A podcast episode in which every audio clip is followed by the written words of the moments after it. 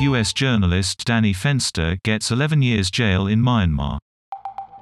A Myanmar military court has sentenced U.S. journalist Danny Fenster to 11 years in jail.